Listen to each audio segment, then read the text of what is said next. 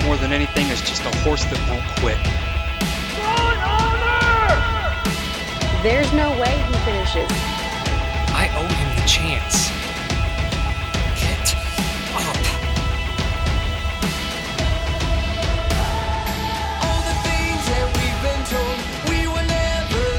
I'm Tim Finley, and this is To Live with Honor.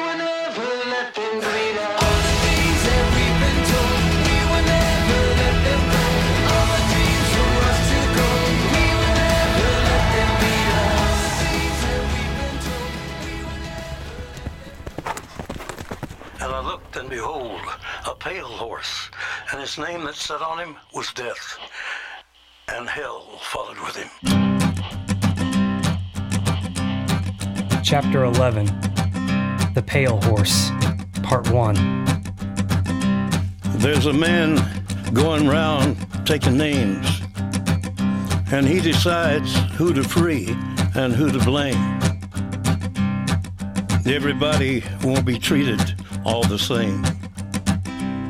There'll be a golden ladder reaching down when the man comes around. They say death comes in threes.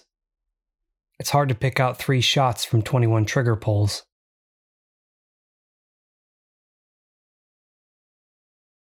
As an enlisted airman in DC, I was honor guard almost full time. As an officer, I returned to the Tinker Air Force Base team as a part time volunteer duty. I used it to fan the last remaining coal of my internal fire, to keep it from dying. For an honor guard, the Grim Reaper doesn't emerge from the shadows once, twice, or even three times. He just sort of hangs out everywhere you are, all the time. In a sense, he's part of the team. He sits in the back of the van on the way to the funeral, looms behind the firing party formation, and stands at attention next to the bugler. We don't hate him, fear him, or even resent him. He doesn't evoke any sort of animosity. He never even says anything. He's there, but just there. We don't shudder at the sight of his scythe or the clopping of his horse's metal shoes. We, the metal clad sharpest of the sharp, carry our own chrome plated weapons and clack about on our own metal heel taps. We go when there is death. Where we go, death goes. The hairs on your arm will stand up at the terror in each sip and in each sup. Will you partake of that last offered cup or disappear into the potter's ground when the man comes around? We recited a handful of mantras to keep us focused. Foremost of those was be perfect. Not to say we were, but the mindset permeated everything we did. With perfect as a standard, we critiqued even the slightest mistakes. A guardsman accepts a responsibility beyond the common duties of most servicemen. In addition to being soldiers, sailors, marines, and airmen, guardsmen must exude the highest standards of appearance, conduct, competence, professionalism, and core values at all times. For a guardsman, each heel click between the car and the front door of the gas station is a parade. The circle badge, aka the cookie, worn on the chest of the uniform, certifies your very character and subjects it to judgments and expectations. A minor scuff on the polished toe of your boot becomes a drop of blood in a pool of starving sharks. The slightest shortfall in representing the honor guard image, no matter how trivial, threatens your qualification to wear the ceremonials. Why? Because when non honor guard senior airman Bag of Donuts sees the scuff, he returns to his office and laughs about it to his peers. We could return fire with honesty and tell Bag of Donuts that his boots look like sandpaper, his uniform looks like chewed bubblegum, and his hair exceeds female standards for length. Instead, an honor guard does what he should he acknowledges the offense and fixes it. I believe the kids these days call people like Bag of Donuts haters.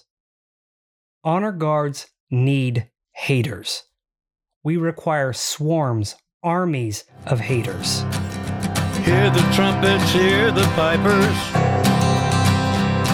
One hundred million angels singing. Multitudes are marching to the big kettle drum. Voices calling, voices crying.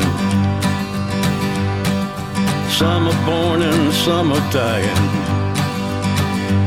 It's Alpha and Omega's kingdom come. Honor guards must be perfect. The pressure may seem excessive, but it stands for good reason. When Bag of Donuts or the hundreds of others give an honor guard a once over inspection, it prepares him. The pressure of perfection inoculates the guardsman to what is to come. A weight he must bear and continue to bear long after the rifles echo and the bugle sobs into silence. And the whirlwind is in the thorn tree. The virgins are all trimming their wicks. The whirlwind is in the thorn tree. It's hard for thee to kick against the pricks. What more can a man give than his life? What sacrifice exceeds an entire existence? An individual universe comes to a halt with each death. When that death comes as a result of service to another, how does one say thank you? What sort of gratitude equates that kind of sacrifice? Our nation's answer is the honor guard. If an honor guard is less than perfect, so is the gratitude. Anything less insults the sacrifice. Yet the guardsman's charge extends beyond the pursuit of perfection. Another facet, a part not mentioned in the brochure, rattles each member's core with every ceremony, every ceremony. And many ceremonies have been performed since 2001. This part hurts to tell. Whoever is unjust, let him be unjust still. Whoever is righteous, let him be righteous still. Whoever is filthy, let him be filthy still. Listen to the words long written down when the man comes around. A large crowd gathered at the top of a hill, spilling out the sides and the back of a funeral tent. As the commanding officer, I marched behind the casket as eight guardsmen carried the casket up the hill and placed it on the mock up. Clouds hung overhead, threatening to rain, but holding tight.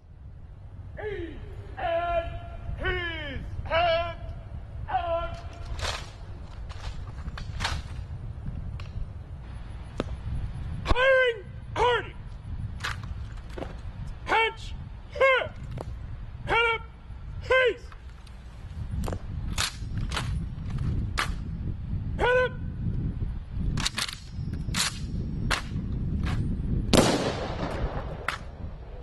Head up!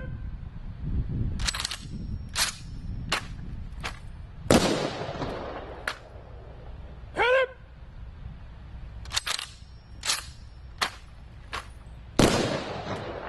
Peace! Hands! Hooves! He didn't die in combat. I don't know if that makes him lucky or not. I never understood qualifying death because faces at funerals don't care. Cancer struck the captain and overtook his system before much could be done to prevent or forestall his passing. The widow sat front and center with proud shoulders, flanked by two children on one side and the captain's parents on the other. Her blue eyes held resolute against the crashing waves behind them. Her shoulder length hair flowed in thick streams of mahogany, giving her youth that her exhausted eyes denied. She soothed the sobbing and slouching 16 year old daughter to her left. I admired the widow from a distance. Honor guards always maintain a distance. His parents, well into their 70s, grieved behind smiles. They locked hands like teenagers keeping their glowing expression on a leash. Something about the parents, something familiar, something so peculiar, drew my attention to them. They pocketed a secret, a sage's understanding that set them at ease. They kept it quiet out of respect. Death didn't move them, pride did.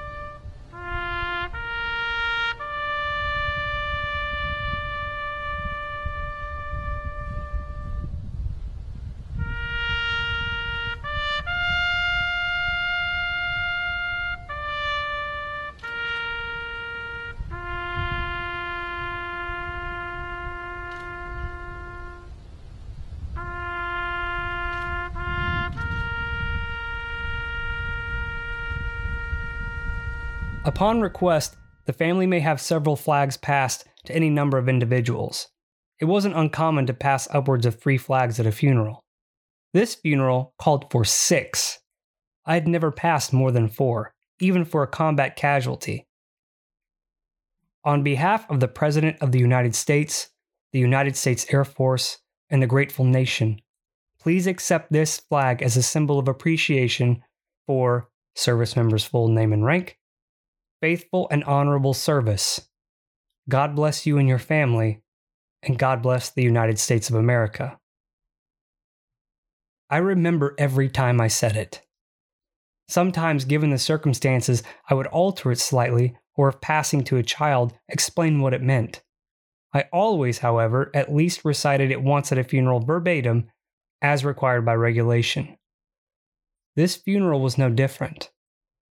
But this funeral was entirely different.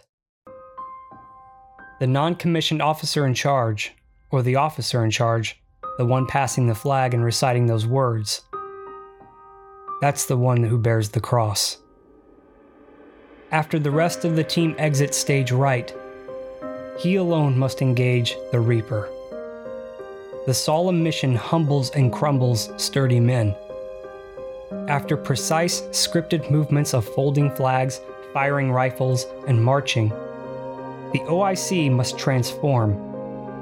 Honor guards wear no name tags. The black brim of the wheel cap sequesters the guardsman's eyes, making him mechanical and distant. Honor guards always maintain a distance.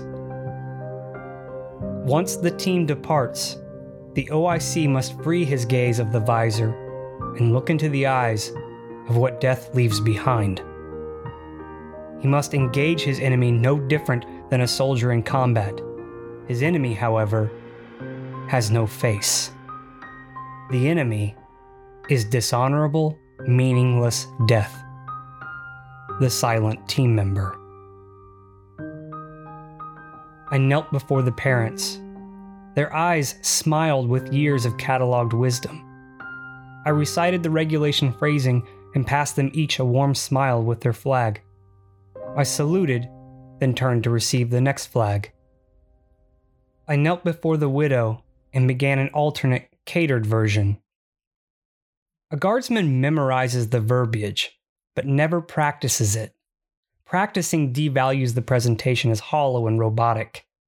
Gratitude requires authenticity and personal connection that a rehearsed presentation doesn't offer. Despite the fallout of recent years, the sacredness of passing a flag never diminished for me. It was a lighthouse for an honor guard adrift. I never wavered or faltered in that charge. Never, that is, until this day.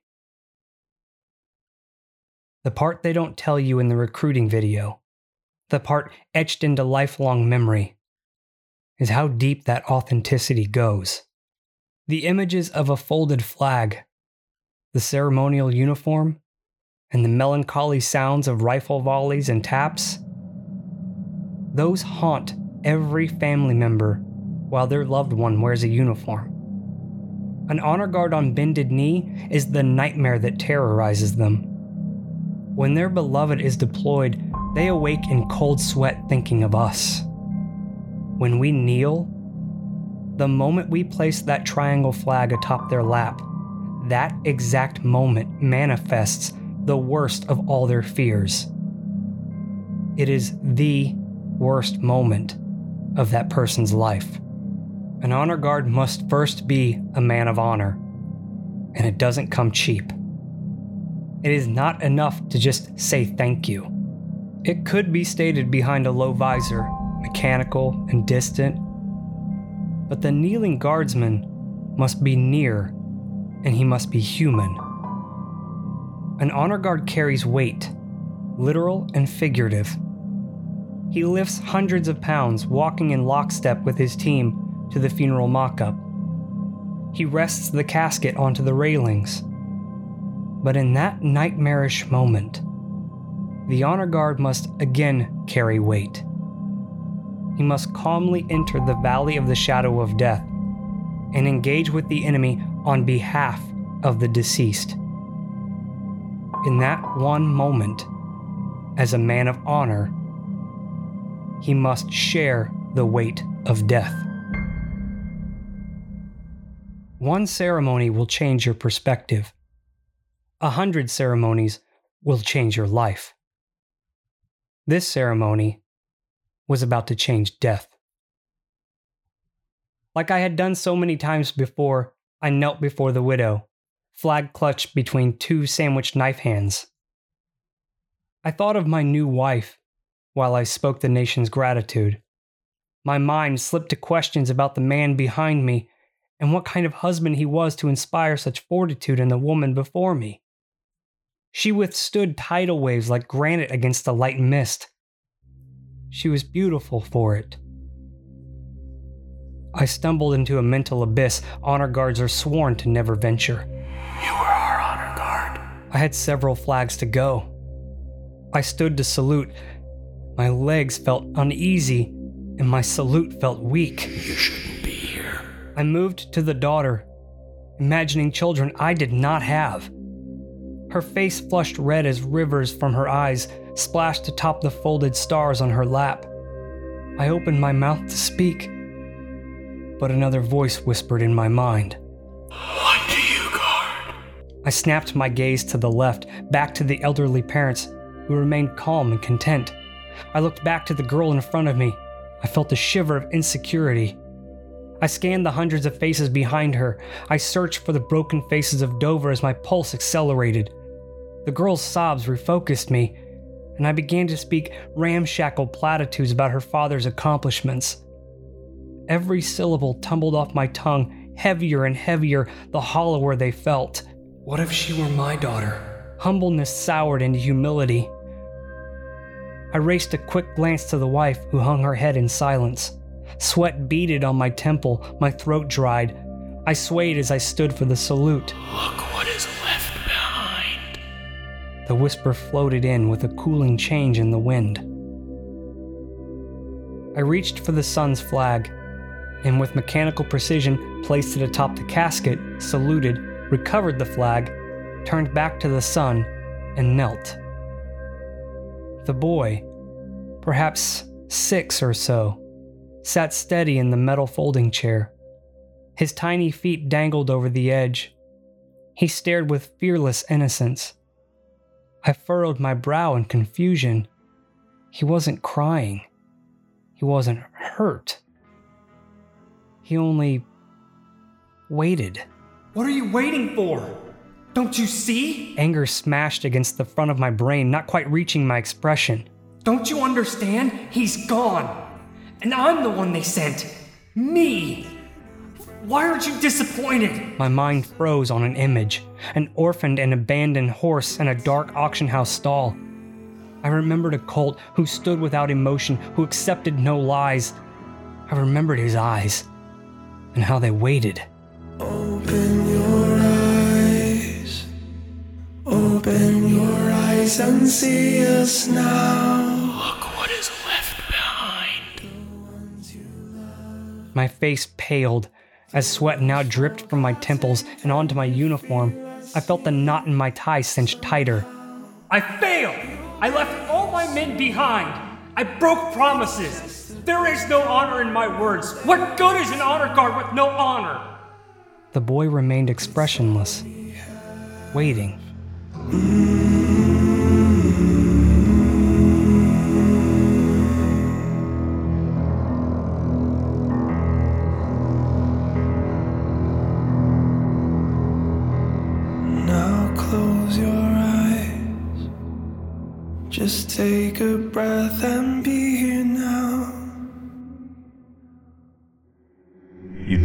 Us behind. We left you. A bolt of electricity shot up from the ground, shivering my skin and shocking the hair under my wheel cap to attention. Sound vanished. Just breathing. Then the sounds of raindrops hitting the asphalt. The smell of fresh raindrops floated into the tent. The boy's tearless brown eyes blinked in slow swooshes. Confidence crawled up from my gut to my mouth, replenishing my voice with hydration and purpose. The words shot forth without a thought. Caleb, do you know what this is? A flag? It is. It's a very special flag. Do you know why? He shook his head, flinging his hair side to side. His eyes danced between me and the flag as he lowered his head. It is a symbol. It means something. One day, when you're all grown up, you can look at this flag and remember what it means. And for you, just you, it means something extra special. He smiled as I pointed at him. Your dad is giving you something very special with this flag. He was very brave and chose to help others. A rock of emotion lodged in my larynx. I cleared it. Your dad was a hero. I placed my white gloved hand atop his and smiled. My voice graveled. I leaned in, whispering, Do you know what he gave you? No. A chance.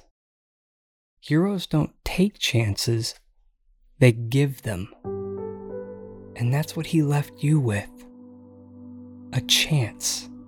The boy's eyes pulled up to meet mine. His intelligence beamed. Do you understand? I asked, encouraging him with a smile. He nodded, mirroring my smile. Never forget that this flag is a symbol of the chance he gave you. If you never forget, that chance will live in you forever. I squeezed and shook Caleb's hand beneath mine as his tiny teeth paraded in a smile. For the first time, in the corner of my eye, I noticed the widow wipe a tear from her cheek. I smiled at Caleb as I bottled up my own emotions. God bless you, Caleb. I stood with my chest puffed forward. I rendered a ceremonial salute and continued on. I passed the remaining flags to the widow. After laying the final flag across her lap, she latched a hand around my right wrist. I returned her watery gaze with my own. Thank you. No, ma'am. Thank you. We froze, understanding, present, human, authentic. I returned to a position of attention. Alone, I marched away into the distance.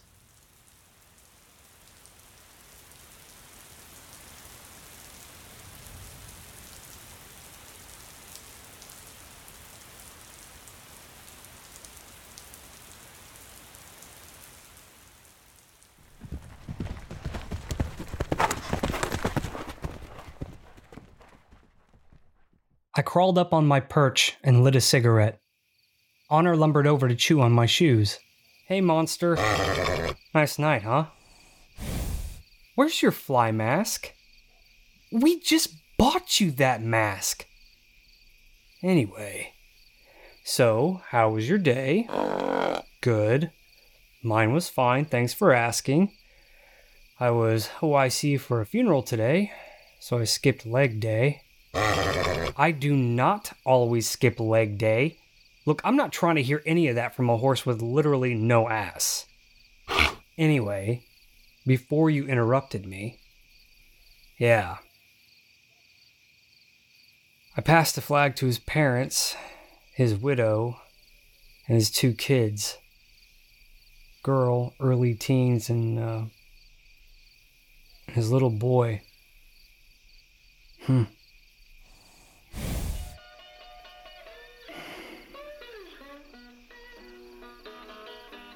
Ghost showed up again. Punctual as always, you know, Johnny on the spot with that crippling guilt. Coming up clutch with that existential dread when you need it the most. Right there on bended knee in front of the family. Real fucking supportive, those guys. But something else happened. I don't really know what it is that happened, but like. One of them flipped a switch? I- don't know if he turned something off or turned something on. It's weird. Because it gave me crystal clarity. But about what? I, I don't know. Does that make a lick of sense? It doesn't. It doesn't make any sense. But you're a horse. Nothing makes sense to you. You don't make sense to me. It's mutual. Honor laid his head across my lap, and I scratched between his ears. But here's the kicker I know who flipped the switch. Which ghost? Yeah, it's it's a thing. It's it's definitely odd, but it's definitely a different voice. No, no, they're not really voices. It's just like a it's just how how they manifest in my thoughts. I don't know how else to explain it. But they always say the same thing, and so does that one. The others, they're all resentful and spiteful and cruel and yada yada yada. But that one, he's always there, and he only ever says one thing. He's not mad, he's not hateful. Most of the time, he's just kind of silent. He's like the, the ghost of Christmas future. You know, like death pointing at my grave, except in the inverse. He doesn't point at my grave, he points at me and says I'm alive. Not to make me feel guilty, but just to make sure I see it, or something like that. But he said something else today. And I can't shake it. What he said, that's what flipped the switch. It's like I understand it, but I don't. My gut did, like instinct, but my brain didn't. There's a disconnect there. Maybe that's what he's pointing at. Fuck if I know. Oh, hey, Ned. You come to get cuddles too? A little beneath you, isn't it? Don't let the ladies catch you, it'll tarnish that perfectly curated image. He nuzzled against my right arm, imploring me for similar scratches. He swung his head over the top rail and rested his face against my shin. You clowns. Ugh. Honor guy, if I died tomorrow and I left you behind, I'd hope that I left you with a chance. A chance to live so fierce, so ignited by passion, that death himself would tremble in fear. I looked down. Honor was asleep in my lap. In measured hundredweight and penny pound, comes around.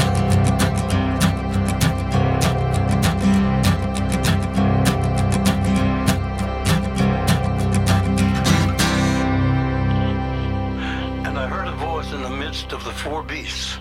And I looked, and behold, a pale horse, and his name that sat on him was Death, and hell followed with him. To be continued.